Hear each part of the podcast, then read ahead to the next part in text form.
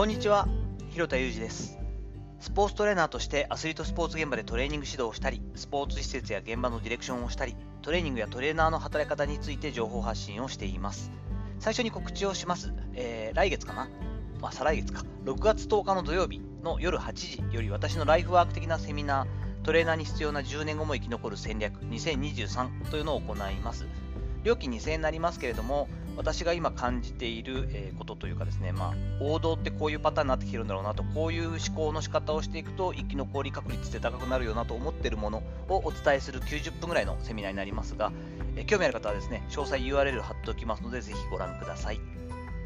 本日は正しいフォームって何ですかというお話をしていきます。結構野球の指導者の方なんかで多いんですけれども、彼は正しいフォームで投げれていないからなんてことをよく聞かれたりとかあの言われたりすることが多いんですね。先日も大学の方のレベルの野球チームなんですけれども、指導者の方は多分良かれと思っておっしゃってるんですけれども、相談というか、愚痴というか、こういう風になってるから良くないんですよねって、もうあのピッチャーはクロスステップで投げるから、本当にそれを直してるんです、今っていう話があったりします。今までも結構こういうのを聞いてきているんですけれども、えークロスステップとか2段気味のモーションとかピッチャーだったら、走り方で言ったらバタバタ走見える走り方とか、うん、蹴り方とかも癖があったりしますよね。でただ、指導者で時々びっくりするぐらいその目的が不鮮明な方がいるという、時々というか、まあ、すごく多いなと思ってしまうことがあるんですよね。まず大前提として正しいフォームというのを教えるのがあなたの仕事なんでしょうかということがあったりします。多分ですけど、正しいフォームを教えること自体が指導者じゃないですよね。スキルを教えることが多分一番の指導者の目的というか、合目的的に、えー指導するってことが大事なんだと思うんですね。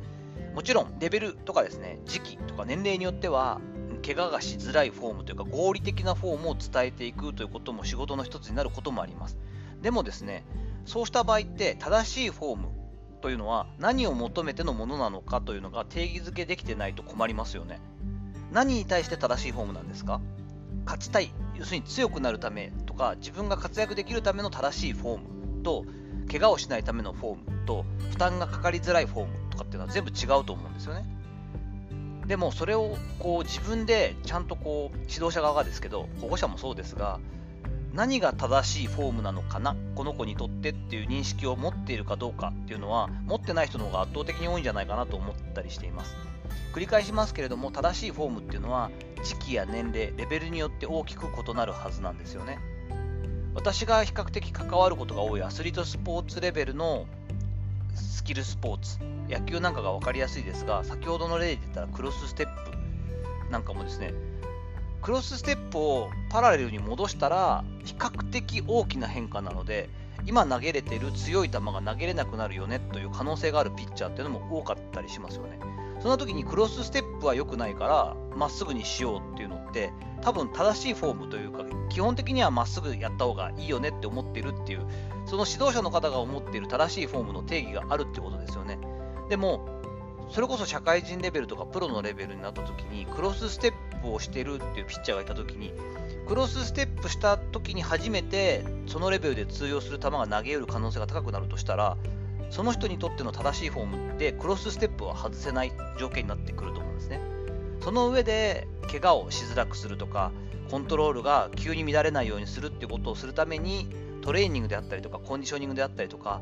他の人の手が入ってくるけど、マッサージだったりとか、治療だったりっていうことは出てくるかもしれませんけれども、いい球を投げる、高いレベルで抑えるということを目的とした正しいフォームというふうになったときに、この定義づけであるとクロスステップって実は必須条件だったりするわけじゃないですか。これをどれぐらいの指導者の人が理解しているのかなっていうのは、改めてよく感じることがあります。そりゃ、怪我がしないフォームの方がいいとは思います。ゴロを取るにしても、正面で取った方が丁寧には見えるかもしれません。でも、内野手の例えばゴロの補給といったときに、私のような163センチで足が短い、えー内野手、小回りの利く内野手であれば、形として、例えば三遊間にゴロが飛んでいったときに、足を使ってそこまで正面に近いところで運んでいって、足を使ってしっかりと方向転換を小刻みに作りながら正面に近いところで取っておいて持ち替えの時間も短めにした上でそのうまく方向転換をしたその力の方向を使って一塁に送球する。これは合目的的に正しいんですよね。だったら正面で取ると思うんですけれども私が180センチぐらいある巨大な内野手でまあ、日本版のデレク・ジーターみたいなニューヨークヤンキースで活躍したショートのデレク・ジーターのような場合だったらある程度正確性は多少正面よりは劣るかもしれませんけれども逆シングルで取って一塁に送球することも多くなるんじゃないかなというのは簡単に分かります。これはやっぱり膝下が長さが違ってとても長いっていうのは一般的にスタイルはよく見えますけれども低いゴロを取るためには不利でもありますしそういった体の作りをしている選手が無理やりに正面に持っていくことによる弊害っていうのはものすごく大きいんですよね。ゴロを取って、えー、投げる。ゴロを取るための目的は何かというと、究極、その投げなきゃいけない場所に対して、ランナーとかバッターが走るよりも早くボールをそこに到達させることなので、ゴロが飛んできたときに取ることが目的のことはまず少ないんですよね。ゴロが飛んできたら取る上で投げるで、投げる、なんで、何が一番目的かっていうと、間に合わせるってことですよね。相手が走ってくるよりも早く、一塁とか二塁にボールを、えー、運ぶことになるので、取ることだけが目的じゃないんですよね。そう考えると、トータルで確率が高いと判断したときに逆シングルで取って、そのままうまく上半身を体を畳み畳みながらこう、ひねりながら投げることで一塁に投げる、送球する場合の方がアウトになる確率が高いとしたら、それを指導するべきじゃないですか。当たり前のことなんですけど、これをですね、何にもこう疑問に思わずに、どの選手も一律に同じような指導をして、すごく怒ってる指導者っていうのは、もう正直ですけども、社会人レベルでもプロ野球レベルでも結構まだいたりするんですよね。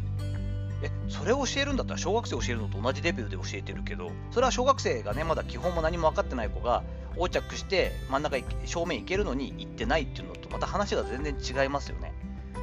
でもそれをしてるとしたらじゃあ小学生と同じことをプロに教えるんですかってなった時に何を目的としているのかはっきりさせてからでないと始まらないはずなんですよね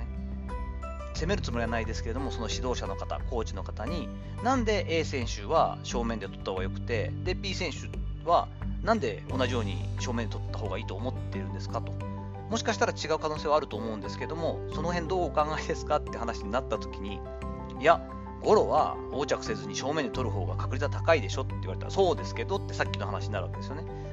間に合わせるために投げるってことを考えたら、こっちの方が早いって明らかにこの選手に関してはなってるのに、逆シングルはダメなんですかって言ったら、ダメじゃないけど、正しくないってなってくることは結構あって、堂々巡りですよね。何をもって正しいと考えるのか、何を目的としたスキルを教えているのか、こういったこと、少なくともこれが正しいことというふうに思考停止をして、それを押し付けているのだとしたら、コーチングしてないし、それを押し付けるぐらいだったら、もしかしたら、ある選手にとっては、技術の停滞をさせてしまったり、伸び悩む原因になったりしてしまう可能性があるので、しっかりとその選手にとって何が正しいことなのかという定義づけと、それに対する具体的なアクションというか、あの考え、それをこうしっかり経験を踏まえて伝えること、これができないと指導者としては今後難しいんじゃないかなというのは感じたりします。もちろん、ここの話難しくて、じゃあ、広田は、今、例で言ったけど、この選手は膝下が長くて、背が180センチあるショートだから、これでいいっていうのは、どういうふうに判断してるのって経験論だったりとか、その選手の動きを見てとか、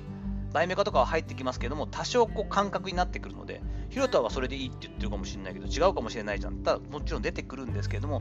少なくともそのレベルで個人差を考慮して、体格差だったりとか、そのタイプ、体の使い方のタイプを考慮して、その選手とコミュニケーションを取りながらスキルを教えていくそういうことをしていかないといつまでたっても正しく動かすためのチェッカーというかですね、え指導者っていうのは減らないんじゃないかなというふうに思ったりもしています。さていかがだったでしょうか？話あちこち行ってしまいましたけれども本日は正しいフォームって何ですかということでよくグラウンドで聞くというか相談も受ける内容で正しいって1個じゃないのになと思ったりするちょっとモヤモヤがありましたのでそんなことをアウトプットする回にしました。本日の話のご意見やご感想などあればレター機能を使ったりコメント欄にお願いいたします。いいねやフォローも引き続きお待ちしておりますどうぞよろしくお願いいたします本日も最後までお聴きいただきありがとうございました。この後も充実した週末ゴールデンウィークをお過ごしください。それではまたお会いしましょう。広田裕二でした。